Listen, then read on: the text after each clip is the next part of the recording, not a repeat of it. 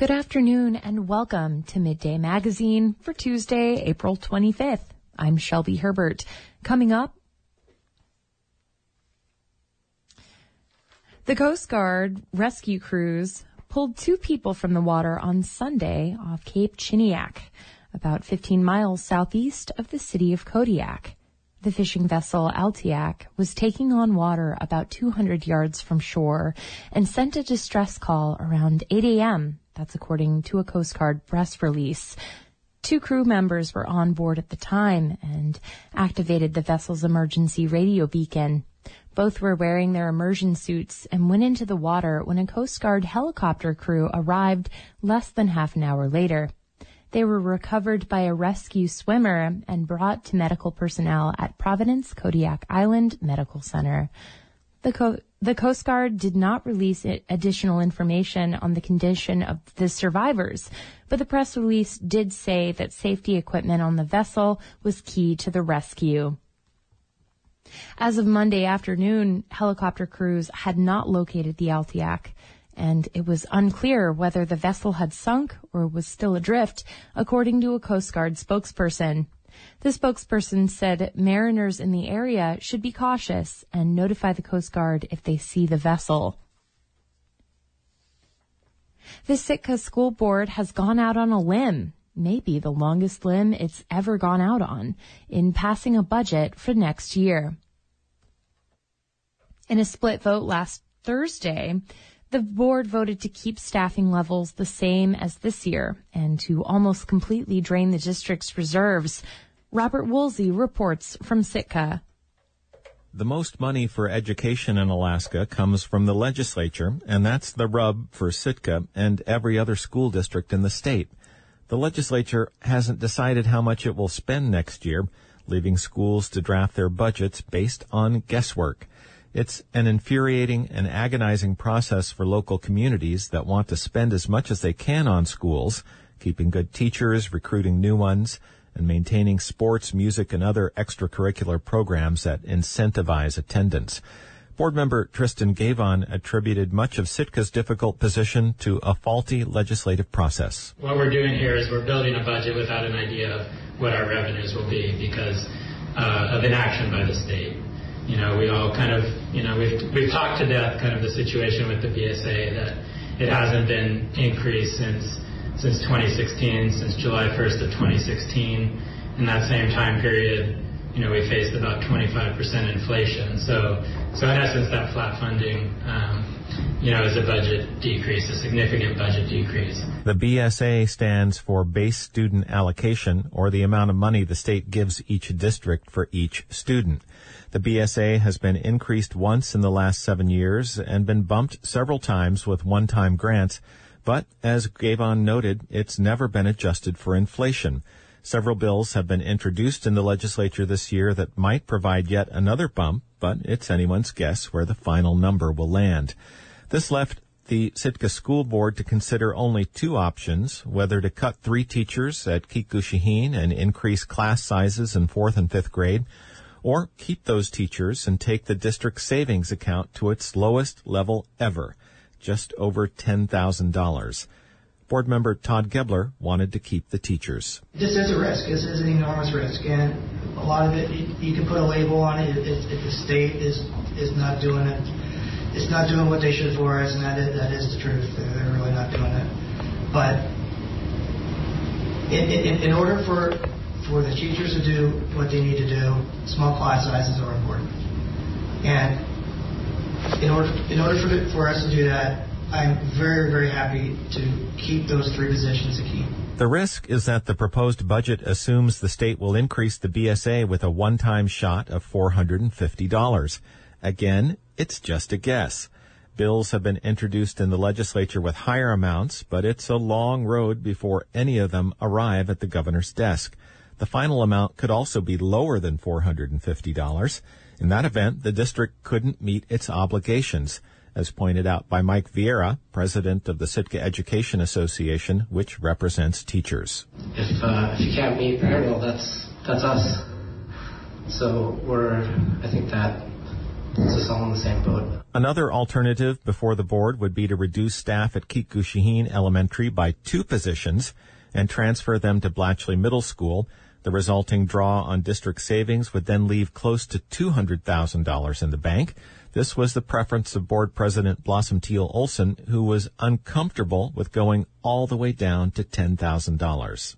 I cannot, I cannot bring myself to be okay with walking away knowing that it would jeopardize our whole community knowing that our fund balance would be left at such a level. In the end, other board members overruled Teal Olson and voted to approve a budget that leaves the teaching staff intact, draws on $1.7 million in savings, and assumes the legislature will allocate at least another $450 per student to education this year, which, as yet, it has come to no agreement on. Reporting in Sitka, I'm Robert Woolsey. The Sitka School District's $23 million budget for next year now goes to the Sitka Assembly for final adoption. Ketchikan's Borough Assembly pushed forward with a plan to require owners of short-term rentals, like Airbnbs, to get a zoning permit. It's part of a push to try to glean more information about the property's impact on the local housing market. But as Reagan Miller reports, a split vote by the Assembly stripped out a requirement that property owners renew their permits every year. Ketchikan's Borough Assembly is moving forward with a new plan for short-term rental permits, but made a few changes to the concept proposed by borough officials. That included removing what the borough's top land use official pitched as a key component of the plan, annual renewals. Borough Planning Director Richard Harney told the Assembly that the proposal is meant to shine a light on the ways that short-term or vacation rentals might be affecting the local housing market. He says it's not a bid to shut down the properties and wouldn't cost the owners any money. We want to still allow them. We want to have that economic um, uh, engine. We want to have be that destination, that host community. We want them to be here but we also want to be able to provide for our citizens and our residents. He says he included the renewal requirement to make sure policymakers have the most up-to-date picture of how many vacation rentals are active in Ketchikan each year. Annual permit renewals are required to provide a tool for monitoring the number of dwellings being used as vacation rentals. Assemblymember Austin Otos said he supported the concept. I think getting the short-term rentals uh, defined and permitted helping the uh, helps the uh, the planning process for the borough. Um, I, I, think if we do nothing, I'm afraid that uh, short-term rentals will be kind of like a scapegoat um, for our degrading housing conditions. I don't want to end up with the situation that Sitka had, um, where they put some fairly uh, strict restrictions on um, short-term rentals. So that's why I'll be supporting this. Sitka passed stricter rules for short-term rentals last summer after seeing the number of short-term rentals applying for permits skyrocket. There are some neighborhoods where those kinds of rentals just aren't allowed, some where the city needs to approve an application, and others where no permit is necessary. Juneau officials have been looking into how these rentals could be tightening the housing market. But some assembly members said requiring owners to re-register their properties every year was an unfair burden. Glenn Thompson opposed annual renewals, just as he did when the borough considered the issue last year. You know, I think this is a, this is an onerous requirement to uh, to require somebody to come and kiss the ring every year. Um, that's my, been my whole problem with this all along. Jamie Palmer suggested that there may be other ways to get the same information, like through third-party monitoring of these properties. Harney, the planning director, says that requires money and a contract, while the permits would not require any additional borough spending. But borough officials see the value in yearly renewals. They say it's a key part of tracking these short-term rentals. And Harney says it will also help shine a light on whether short-term rental owners are paying the appropriate taxes. It does limit um, the the ability of the planning department to track these things over time. The assembly was split 3-3 on amending the plan, with Borough Mayor Rodney Dial breaking the tie by voting in favor of the changes. The amended plan is scheduled to come back for a public hearing on May 1st. Reporting in Ketchikan, I'm Reagan Miller. Juneau's housing crunch usually wors- worsens in the spring as seasonal workers make their way to town. But this year, one of the people who works to house families says the situation is just plain scary. Yvonne Krumrey has the story from Juneau. Dave Ringel works with St. Vincent de Paul, helping families and seniors find housing. Every time we house somebody, somebody else comes on our radar. He got an email from a fisherman from the lower 48 who planned to bring his large family to Juneau for the summer while he fished. But Ringel knows how hard it will be to find housing for a family, and he's worried he won't be able to help. I don't want to see uh, uh, people like that come up here and become homeless, and I, I, I wish I had a better answer for people. St. Vincent de Paul housed 16 families in the last year, and they're working with around six more right now. By many metrics, Juneau's housing issues are getting worse. State data shows that in the first week of February last year, there were about 270 people experiencing homelessness in Juneau. In the same week this year, that number is around 330. Ringel said there are housing projects and programs in the works that will alleviate the strain on the community, but those projects take a lot of time.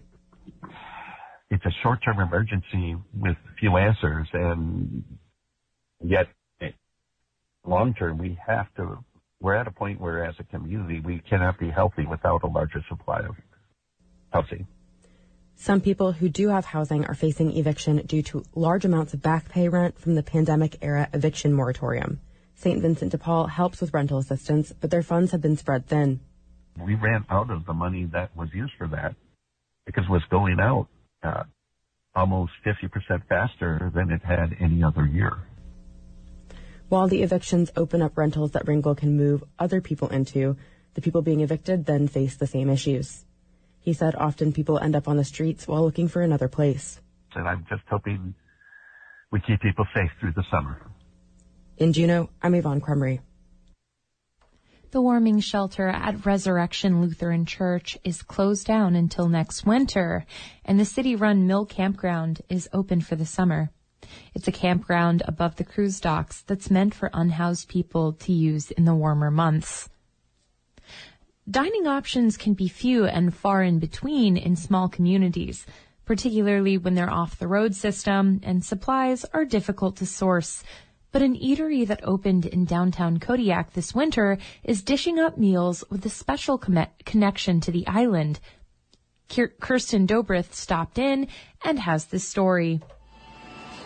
It's a snowy Wednesday morning and the kitchen at Nooniak hasn't opened for the day yet, but it's already buzzing. There's dozens of boxes lined up on the counter waiting to be filled with to-go orders. Country music is pumping out of the speakers and the restaurant's owner, Melissa Burns Svoboda, is icing a golden brown tray of cinnamon rolls that she just pulled from the oven. We're fortunate that we made cinnamon rolls for a morning a morning job, and that's extra. So we, uh, you know, the crew the crew needs to eat too. It's the perk. It's the perk of the job. Burns Svoboda has run a catering business out of itinerant kitchen spaces in Kodiak over the years. She upgraded to a brick and mortar late last year where she now dishes up takeaway brunch and lunch orders. She's planning on a bigger grand opening in late May when she'll open a sit down dining space inside the restaurant. Nooniak means Old Harbor in Alutiiq. That's the village where Burns Svoboda grew up on the southeast side of the island. She proudly advertises her business as being woman and native owned, saying she wants to empower other native women to pursue their dreams. Cooking has been a lifelong passion. I mean, that's just part of growing up in a big family. Um, my mom was always in the kitchen cooking and being a young girl and the eldest of four, that was kind of my role was right there alongside my mom. That role later evolved to include prepping meals on the boat when she started fishing commercially with her dad a few years later. As the head of a busy commercial kitchen now, Burns Svoboda still works alongside members of her family. Her cousin Chance Christensen was behind the counter and stirring a big pot of chowder that morning.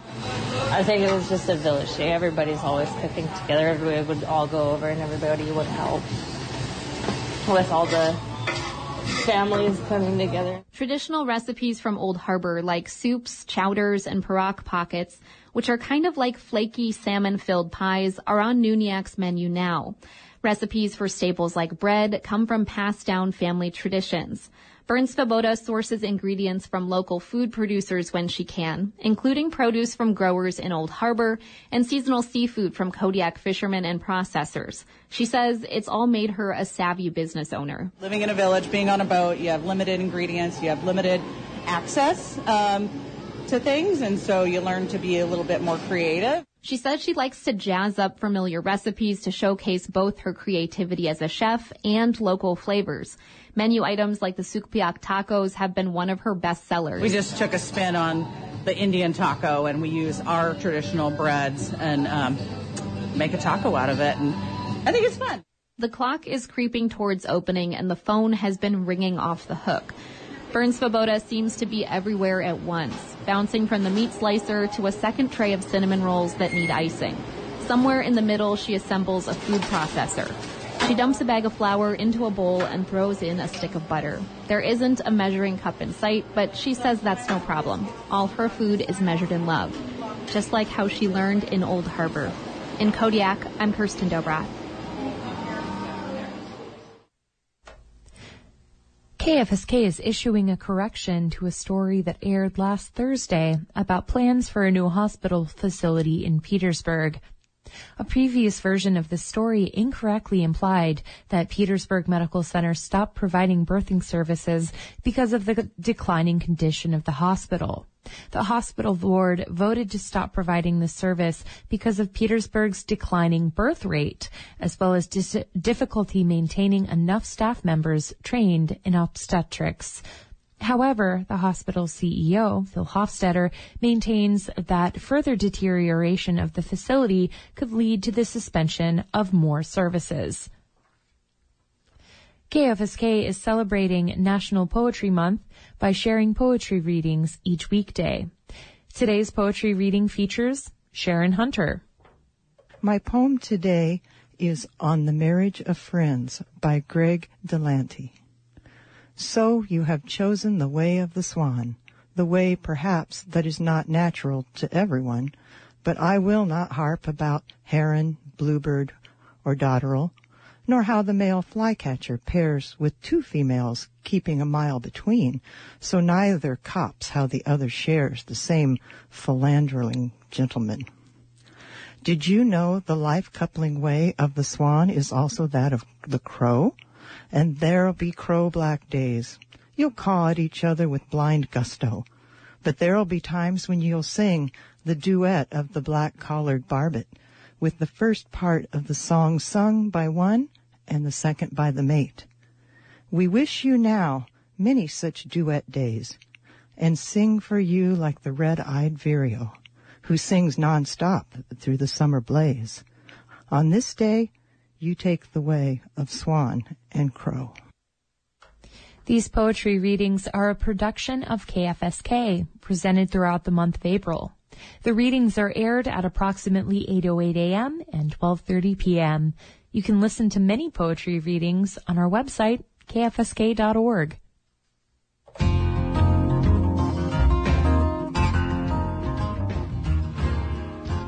You're listening to Midday Magazine. My name is Shelby Herbert, and I report for KFSK. Coming up next, local and marine weather.